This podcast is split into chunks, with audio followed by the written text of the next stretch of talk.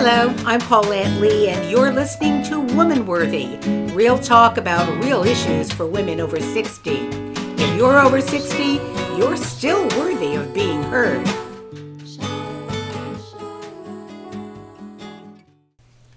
June is Pride Month in remembrance of the 1969 Stonewall Uprising, in which Greenwich Village street people in lower Manhattan fought back when police violently raided the Stonewall Inn and other village lesbian and gay bars. The riots are considered the fuse that lit the gay liberation movement and the fight for LGBT, lesbian, gay, bisexual, and transgender rights in the U.S.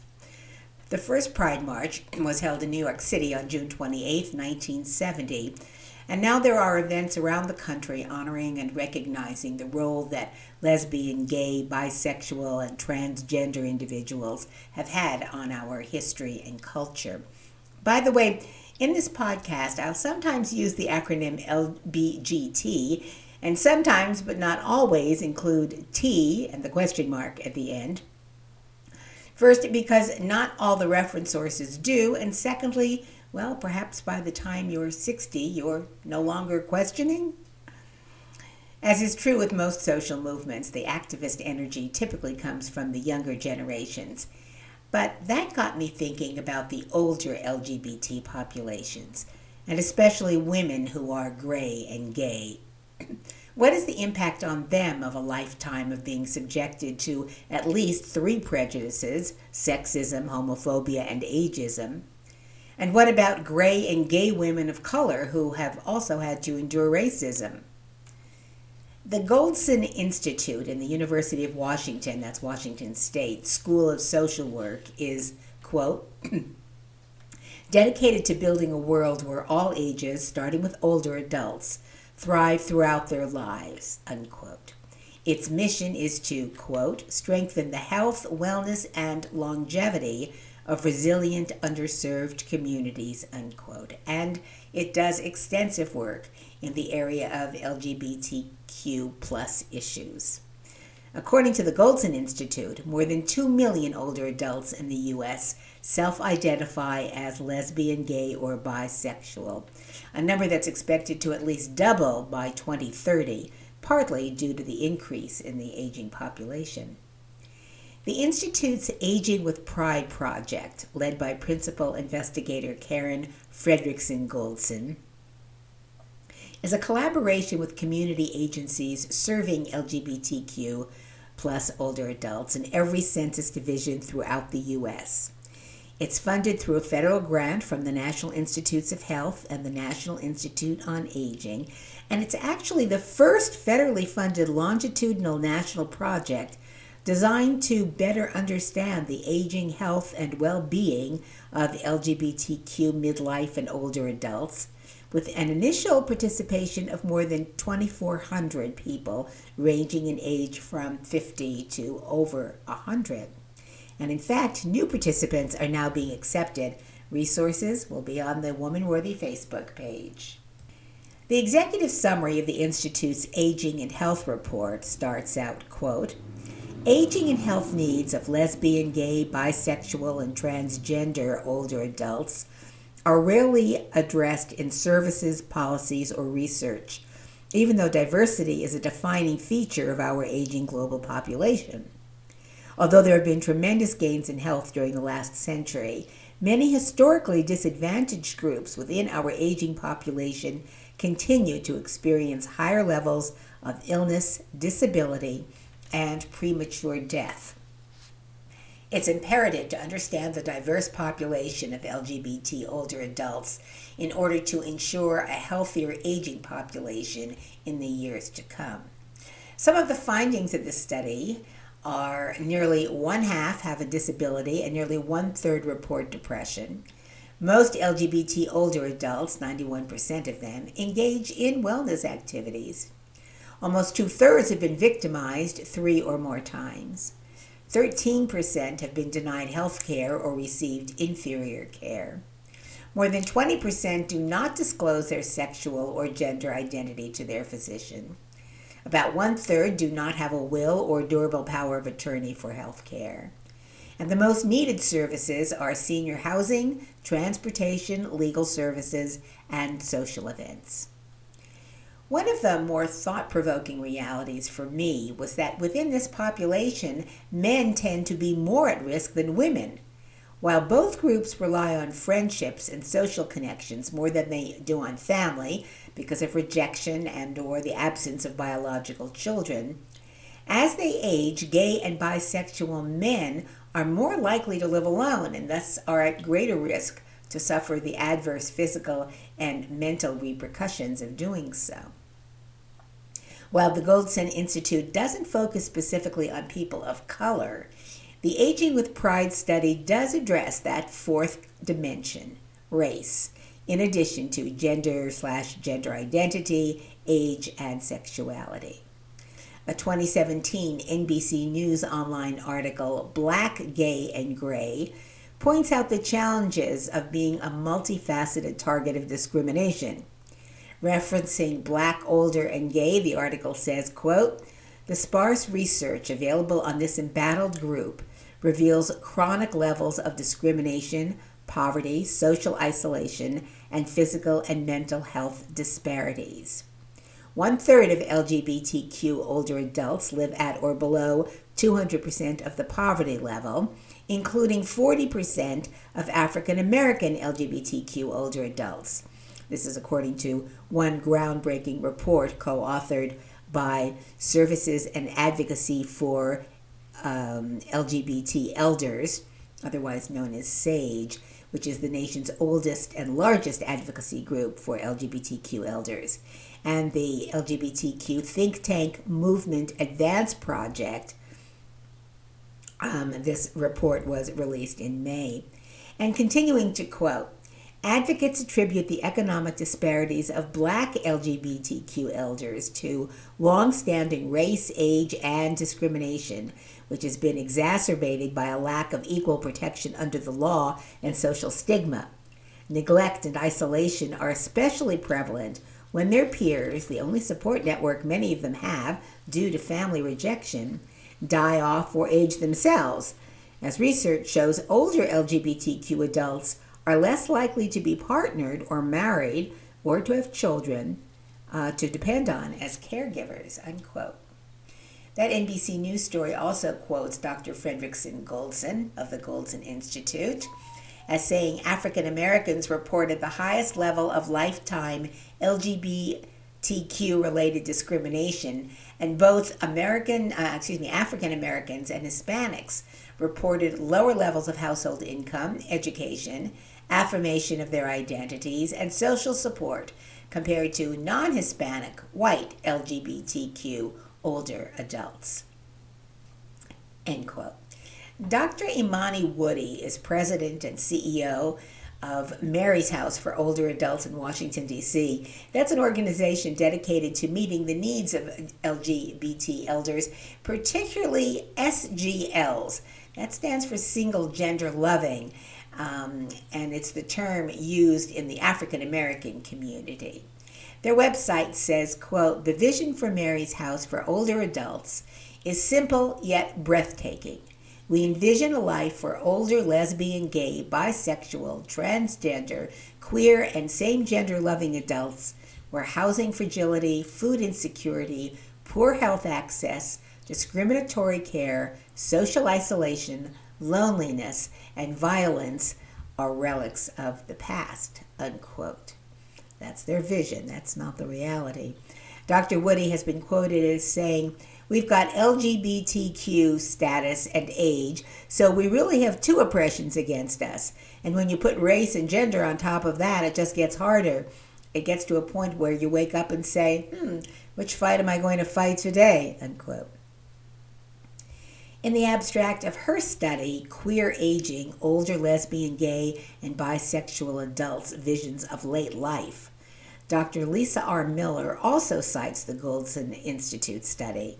From her research, quote, participants' visions of late life were laden with themes of resiliency and desires to adopt creative solutions for combating homophobic related challenges that arise in long term care homes. Participants specifically mentioned that they will instead turn to other LGB people to age in community or in place.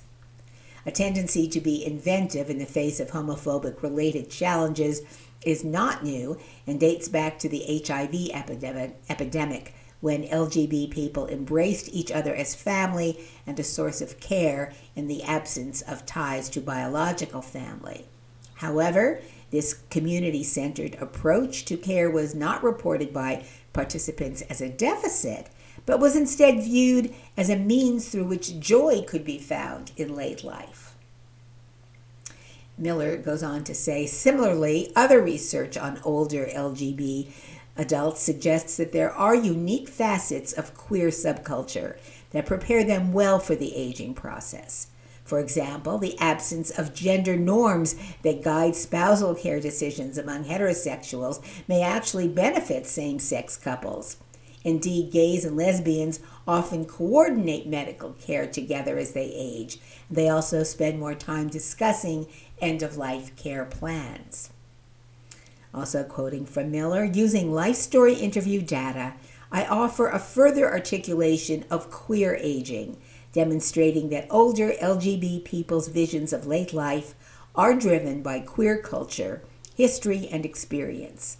Although there are some shared features of aging experiences, for example, financial distress, opposition to staying in long term care homes by older adults, irrespective of sexual identity, older LGBT people's visions of late life also diverge in significant ways.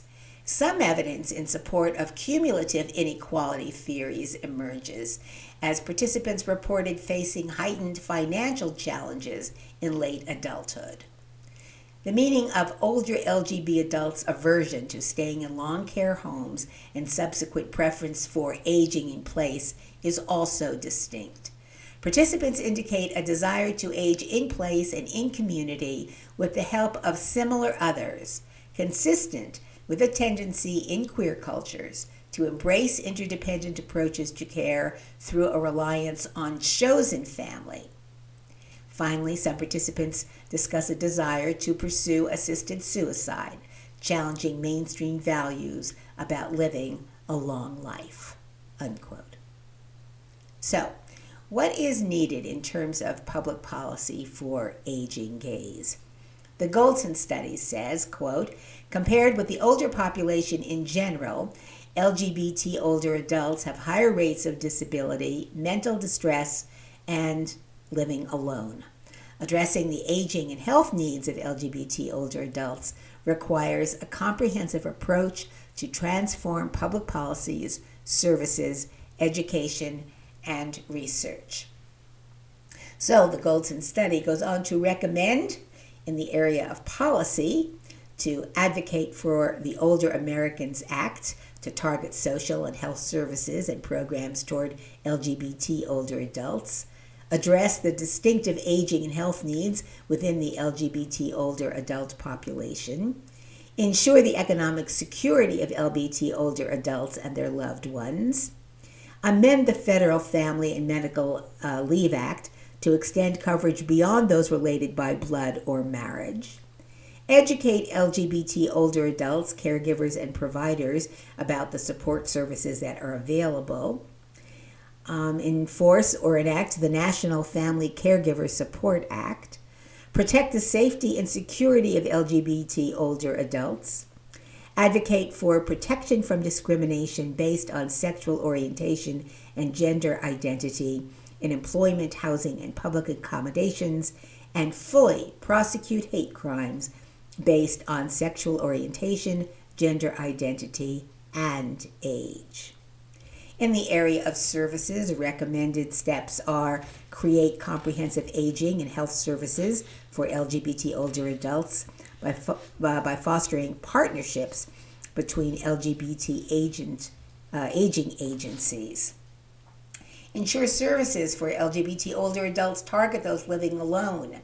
Identify successful programs and policies addressing the aging and health needs of these older adults.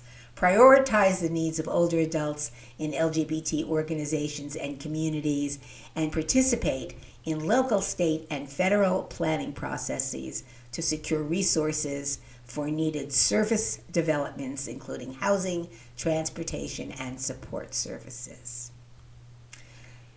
Resources for LGBT elders. I mentioned before SAGE as being the nation's oldest organization for LGBTQ plus elders.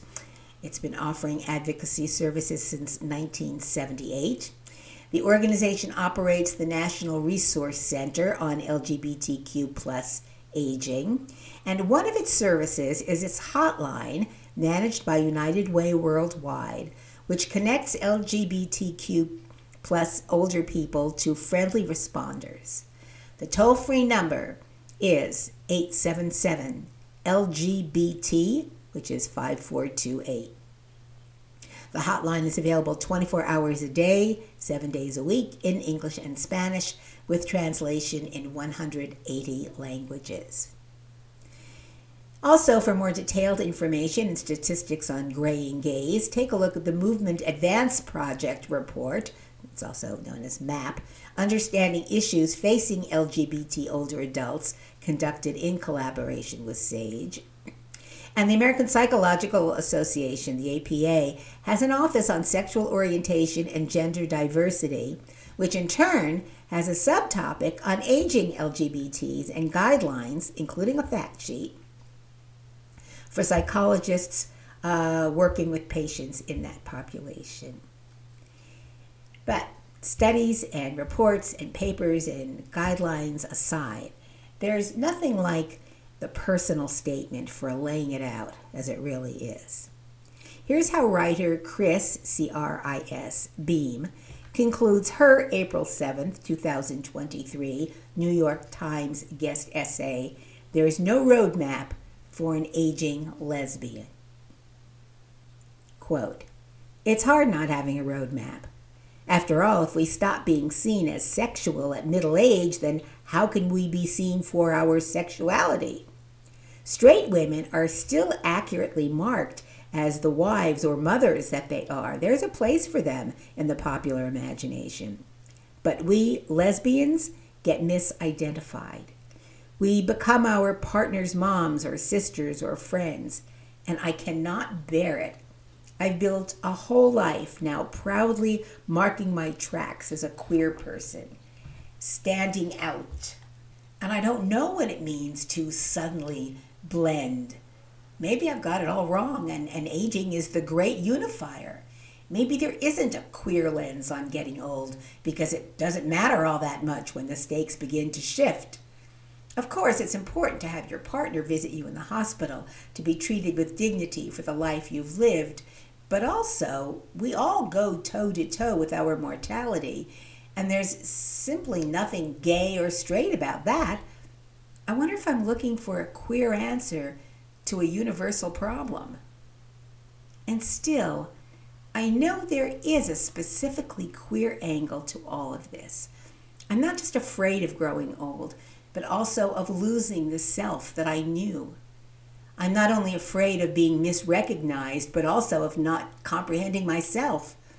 As I prepare in the years to come to grow more frail or to forego my agency, memory, or ability, I also forego my identity in a world eager to erase me. Unquote. Thanks so much for listening. Resources will be listed on the Woman Worthy Facebook page. Have a great week. You have been listening to Woman Worthy, real talk about real issues for women over 60. Tune in wherever you receive your podcasts with new episodes every Monday morning. You can leave your comments by downloading the Podbean app to your device and on the Woman Worthy Facebook page. I'm Paulette Lee. I hope you found this program worthy of your time.